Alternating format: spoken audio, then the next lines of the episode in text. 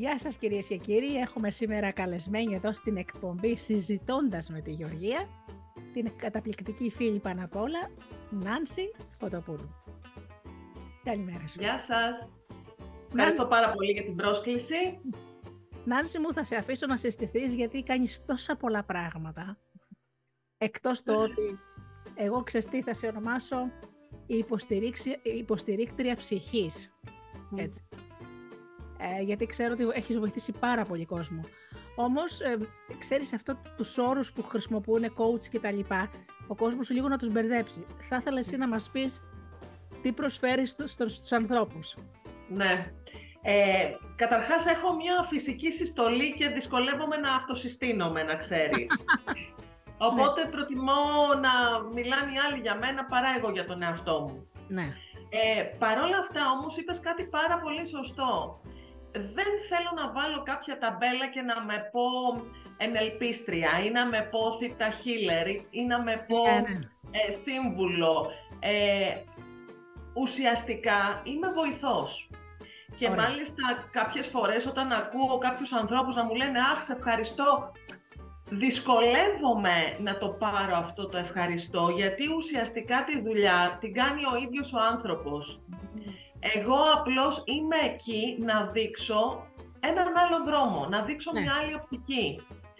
Αν ο άλλος δεν θέλει να το δει, αν ο άλλος δεν θέλει να δεχθεί ότι υπάρχει και ένας άλλος εγώ δεν μπορώ να κάνω κάτι γι' αυτό. Έτσι, δεν μπορώ να ανοίξω το κεφάλι του άλλου και να του βάλω πράγματα ε, μέσα. Κανένας δεν μπορεί να είναι μου, έτσι, ούτε... Ακριβώς. Και ο Θεός δηλαδή δεν μπορεί... Αυτό που είπες. Ναι. Είμαι υποστηρίκτρια, είμαι ναι. βοηθός. Ωστόσο, όμως θέλω να πω ότι έχεις κάποιες δεξιότητες. Δηλαδή, ξέρω ότι έχεις κάνει πολλές σπουδές. Έτσι. Ναι. Ε, γιατί όλα αυτά τα πράγματα ξέρεις, εννοείται ο άλλος έχει κάποια κατάρτιση για να τα κάνει. Πέραν από την προσωπική εμπειρία που έχεις και είναι τεράστια. Οπότε έχεις ε, σπουδάσει διάφορα πράγματα και πολύ σίγουρα NLP, ναι. ξέρω. Ναι, ναι, ναι. Και life coaching και ναι. συμβουλευτική και πολλά. Ουσιαστικά, ε, Γεωργία μου, για να καταλάβει και ο κόσμος, δεν είμαι ένα πράγμα. Ε, είμαι πολλά πράγματα. Ναι, ναι, ναι. Εκδηλώνομαι σε αυτόν τον κόσμο και σε αυτή τη ζωή μέσα από πολλούς τρόπους και δρόμους. Ναι. Ε, και ένας λόγος παραπάνω να εκφράζομαι και να βοηθώ τους άλλους μέσα από πολλά εργαλεία, μέσα από πολλές Οπότε Οκ, μπορεί κάποια στιγμή να γράψω ας πούμε σε ένα προφίλ μου Better Life Coach, αλλά αυτό δεν σημαίνει τίποτα γιατί τα εργαλεία είναι πολλά. Είναι ναι. από πολλές μεθόδους. Ε, να φανταστώ ότι, ας πούμε, παραδείγματος χάρη να έρχομαι εγώ σε σένα γιατί έχω ένα συστηματικό πρόβλημα, έτσι.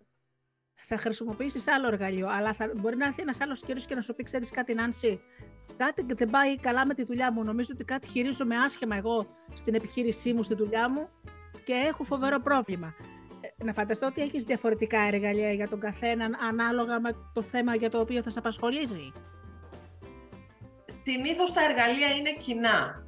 Είναι 5, 10, 20 εργαλεία που με αυτά δουλεύω. Ωραία. Όμως, δεν είναι όλα για ολους Θα επιλέξω δηλαδή από τα 20 εργαλεία ποια ταιριάζουν στην κάθε περίπτωση και στον κάθε άνθρωπο. Ναι. Γιατί ο καθένας μας είναι μοναδικός. Οπότε δεν μπορώ να πω ότι όλα τα εργαλεία είναι για όλους τους ανθρώπους που, που μπορώ να βοηθήσω. Ναι, ναι, ναι. Κάποιος άλλος μπορεί να είναι πιο ανοιχτός, κάποιος μπορεί να είναι πιο κλειστός, πιο έτοιμος, πιο ανέτοιμος, έτσι. Ναι, ναι. Οπότε ανάλογα με σε τι φάση βρίσκεται ο καθενας και τι είναι ο καθένας, ε, θα πορευθώ με τα ανάλογα το, το θέμα είναι ότι προτιμώ να λειτουργώ Δηλαδή, να μην είναι, ε, πώς να το πω, ε, ένα το πράγμα το οποίο θα χρησιμοποιήσω σε μια συνεδρία. Θέλω να είναι δύο, τρία, πέντε, όσα περισσότερα γίνεται, ούτως ώστε να κυκλώσω ε, το πρόβλημα, ε, το ζητούμενο από πολλές μεριές. Πολύ ωραία. Να πάω από το υποσυνείδητο, να πάω από το συνειδητό, να πάω από το νοητικό καθαρά, έτσι. Να πάω από το ψυχικό, δηλαδή υπάρχουν πολλοί δρόμοι για να ε, αγγίξεις ένα θέμα. Ναι, να πω λοιπόν τώρα στους ε, θεατές μας εδώ και στους ακροατές μας ότι ε, αφορμή της ε, γνωριμίας μας ήταν η παρουσίασή σου στις κόκκινες γραμμές, ο οδηγός ανθεκτικότητας για, τις, για τους δύσκολους καιρούς που ζούμε και μάλιστα γράφει πολύ χαρακτηριστικά όταν γύρω σου δίπλα όλα καταραίουν, έχεις δύναμη μέσα σου. Έτσι. Ναι. Οπότε έγινε και η παρουσίαση στο ραδιόφωνο που συνεργάζομαι για το βιβλίο. Ο κόσμος όπως ε, πριν απάντησε σε ένα ερωτηματολόγιο, ε, το οποίο θα το δούμε σιγά σιγά. Ε, βέβαια με αφορμή το βιβλίο πάντα, έτσι, σε ρωτάνε διάφορα πράγματα, αλλά είναι πολύ ε, ενδιαφέρον να κοιτάξουμε τις ερωτήσεις. Δηλαδή, οι πιο πολλοί σε ρωτήσανε, αλλάζει ο άνθρωπος και ο τρόπος που βλέπει τον κόσμο; Αυτό που λέμε η κοσμοθεωρία. Ε; Λοιπόν, γελάω γιατί ναι. πάρα πολλές φορές μέσα σε συζητήσεις ε, ακούω που λέει ρε παιδί μου δεν αλλάζει τελικά ο άνθρωπος, δεν αλλάζει, πρέπει να το πάρω απόφαση, πρέπει να το πάρω χαμπάρι. Εκεί λοιπόν επεμβαίνω καθέτος οριζοντίως γιατί διαφωνώ και λέω όχι, αλλάζει ο άνθρωπος. Ναι. Αλλά χρειάζεται να το συνειδητοποιήσει ο ίδιος ότι πρέπει να αλλάξει. Ναι. Χρειάζεται δηλαδή να κατανοήσει ο ίδιος ότι χρειάζεται μία αλλαγή μέσα του, στη ζωή του, για να ναι. έχει κάτι καλύτερο. Είτε σε οτιδήποτε θέμα όμως, έτσι. Όχι μόνο στις σχέσεις. Να κάνει μια αλλαγή γενική ε, γενικής εννοείς, έτσι. Μα όλα ξεκινάνε από μέσα μας, Γεωργία μου. Αν δεν ναι. αλλάξει από μέσα, η εξωτερική αλλαγή είναι ένα μπάλωμα. Ναι. Έτσι, είναι ένα τσιρότο το οποίο άμα βραχεί, ξεκολλάει. Ε, άρα δεν έχει καμία χρησιμότητα μετά ως τσιρότο. Ναι. Άρα ό,τι κάνουμε είναι πάντα εσωτερικά, δηλαδή ο δρόμος είναι πάντα από μέσα προς τα έξω και ναι. ποτέ απ' έξω προς τα μέσα. Ναι, σωστά. Ξέρεις, θα θυμήθηκα τώρα ένα περιστατικό που έχει κάνει πολύ εντύπωση. Στην παλιά μου γειτονιά, λοιπόν, είχαμε ένα περιπτερά. Εντάξει, σοβαρός άνθρωπος, θέλω να πω, δεν του έπαιρνες και πολλά λόγια. Και μια μέρα που πήγα να πάρω κάτω, μου λέει Γεωργία, είμαι 50 χρονών. Μέχρι τώρα πίστευα, λέει, ότι να ντύνεσαι μασκαράδες της απόκριση δεν είναι για τους σοβαρούς ανθρώπους. Και έλεγα τι πλακίε είναι αυτές. Όπως πώς με κατάφερε, λέει η γυναίκα, μου λέει και ντύθηκα. Η Γεωργία μου λέει: Δεν ξέρω, πρώτη φορά στη ζωή μου πέρασα τόσο καλά. Διασκέδασα με την ψυχή μου. Ποτέ δεν έχω διασκεδάσει. Κάναμε καλαμπούρια.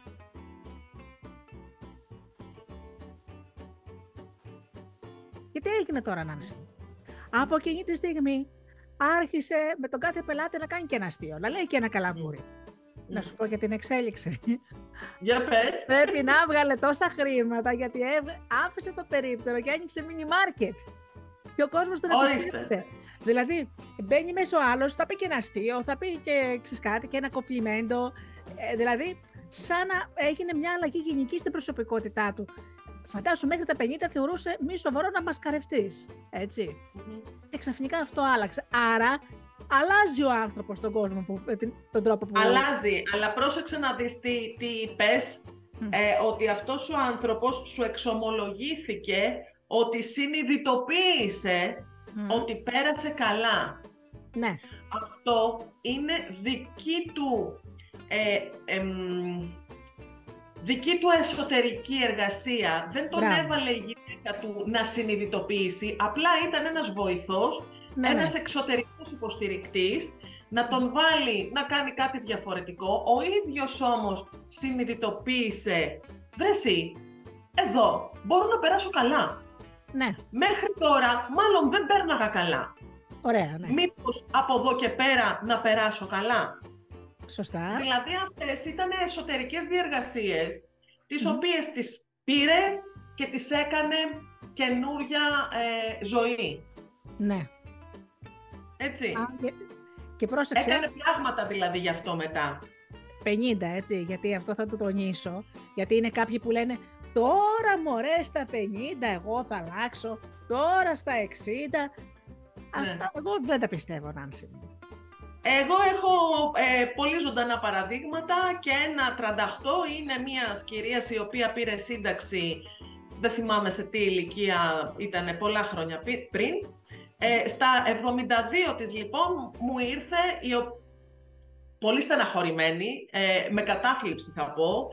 Ε, και μάλιστα μπορώ να σου πω με κλινική κατάθλιψη γιατί έπαιρνε χάπια από την ψυχίατρό της, ναι. ε, η οποία όμως κατάφερε μέσα σε τρεις μηνες να ε, μειώσει τα χάπια, η ψυχίατρος πρώτον, πολύ βασικό, και δεύτερον να πάει χοροδία, να κάνει παραδοσιακούς χορούς, έτσι. Λοιπόν, ε, όχι απλά βγήκε από την κατάθλιψη, αλλά άρχισε να κάνει και πράγματα για τη ζωή της. Πολύ σημαντικό. Το νούμερο ένα λοιπόν, Γεωργία μου και σε όσους το ακούνε, είναι η συνειδητοποίηση. Πού βρίσκομαι, τι κάνω, τι διαφορετικό θέλω να κάνω, τι διαφορετικό θέλω να ζω και μπαίνω στη διαδικασία να αλλάξω. Εγώ το λέω και λίγο παραστατικά δηλαδή. Αν σε στενεύουν τα παπούτσια σου, έτσι, δεν πρέπει κάποια στιγμή να σκεφτείς ότι θα έπρεπε να πάρεις καλύτερο νούμερο. Πολύ ωραίο παράδειγμα, φανταστικό, τέλειο. δηλαδή, ξέρεις κάτι. Βέβαια, αυτό θέλει και μια συνειδητοποίηση, γιατί ξέρεις οι πιο πολλοί λένε ότι φταίνε όλο οι άλλοι. Ο κόσμος χάλασε και υπάρχει και τέτοια ερώτηση, θα την πούμε μετά. Ναι. Ε, τι να πω, ο κόσμος παλάβος, εγώ μια χαρά είμαι. Ναι, ναι όμως δεν μπορεί να είναι όλοι εναντίον σου. Κάτι κάνεις λάθος κι εσύ. Δηλαδή για να έρθει να σε συμβουλευτεί κάποιος, δεν πρέπει πρώτα να κάνει, ας το πούμε, μια μικρή συνειδητοποίηση. Μήπως δεν κάνω κάτι καλά εγώ. Έτσι δεν είναι. Αυτή η συνειδητοποίηση έχει να κάνει με το αναλαμβάνω την ευθύνη του εαυτού μου. Ναι, ναι, ναι. Που σημαίνει ότι μπορεί όντως, βρε παιδί μου, κάποιοι άνθρωποι εκεί έξω ή γύρω μου να μην μου συμπεριφέρονται με τον καλύτερο τρόπο. Μπορεί να μην είναι οι πιο κατάλληλοι για να τους κάνω παρέα. Μπορεί να μην είναι οι, οι ιδανικοί σύντροφοι ή οι ιδανικοί φίλοι. Οπότε ας ψάξω κάπου αλλού, έτσι, να νιώσω καλύτερα. Όμως, κάπου εκεί μέσα υπάρχει μια προσωπική ευθύνη. Πόση είναι αυτή η προσωπική ευθύνη, κανένας δεν μπορεί να γνωρίζει αν δεν μιλήσεις ναι. με τον άλλον και δεν δεις πραγματικά που έχει ευθύνη. Μπορεί να έχει ευθύνη στο ότι δεν βάζει όρια στους άλλους με αποτέλεσμα να τον εκμεταλλεύονται και να τον πατάνε.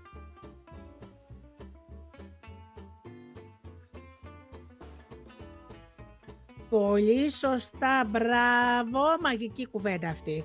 Το όλοι με εκμεταλλεύονται που είναι άλλη ερώτηση. Νομίζω ότι κάπου το επιτρέπουμε και εμείς, Νάνση, αυτό. Ακριβώς, ακριβώς. Μπορεί λοιπόν να μην βάζει όρια στον ίδιο του τον εαυτό και να είναι υπερδοτικός, είναι αυτό που λέμε θα γίνω χαλάκι να με πατήσεις.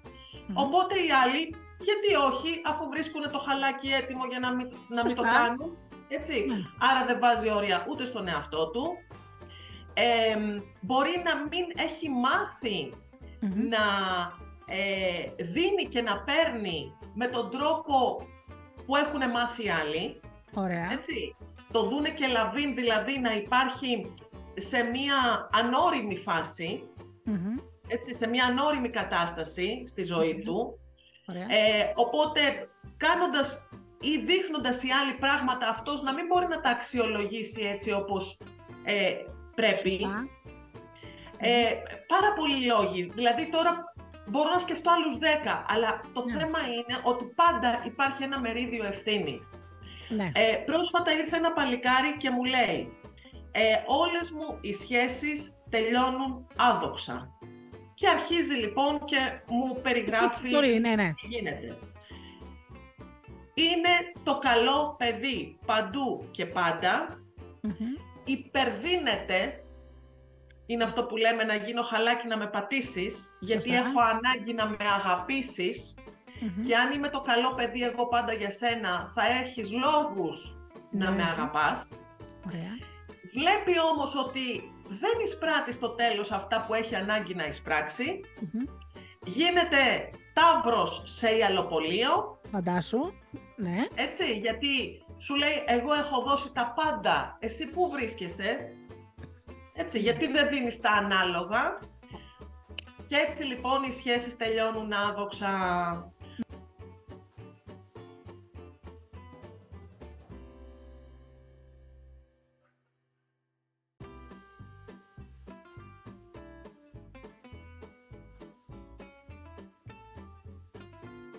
Αυτό όμως έχει μία προσωπική ευθύνη, που Ναι. σημαίνει, οκ, δεν έχω πάρει την αγάπη που χρειάζομαι για να νιώθω αυτοπεποίθηση, να νιώθω ότι αξίζω, άρα να μην υπερδίνομαι, έτσι, να μην γίνομαι χ***η. Ναι. Εκεί λοιπόν να δω τι κάνω, πώς το κάνω, γιατί το κάνω, ναι. αν να το κάνω, τι διαφορετικό μπορώ να κάνω.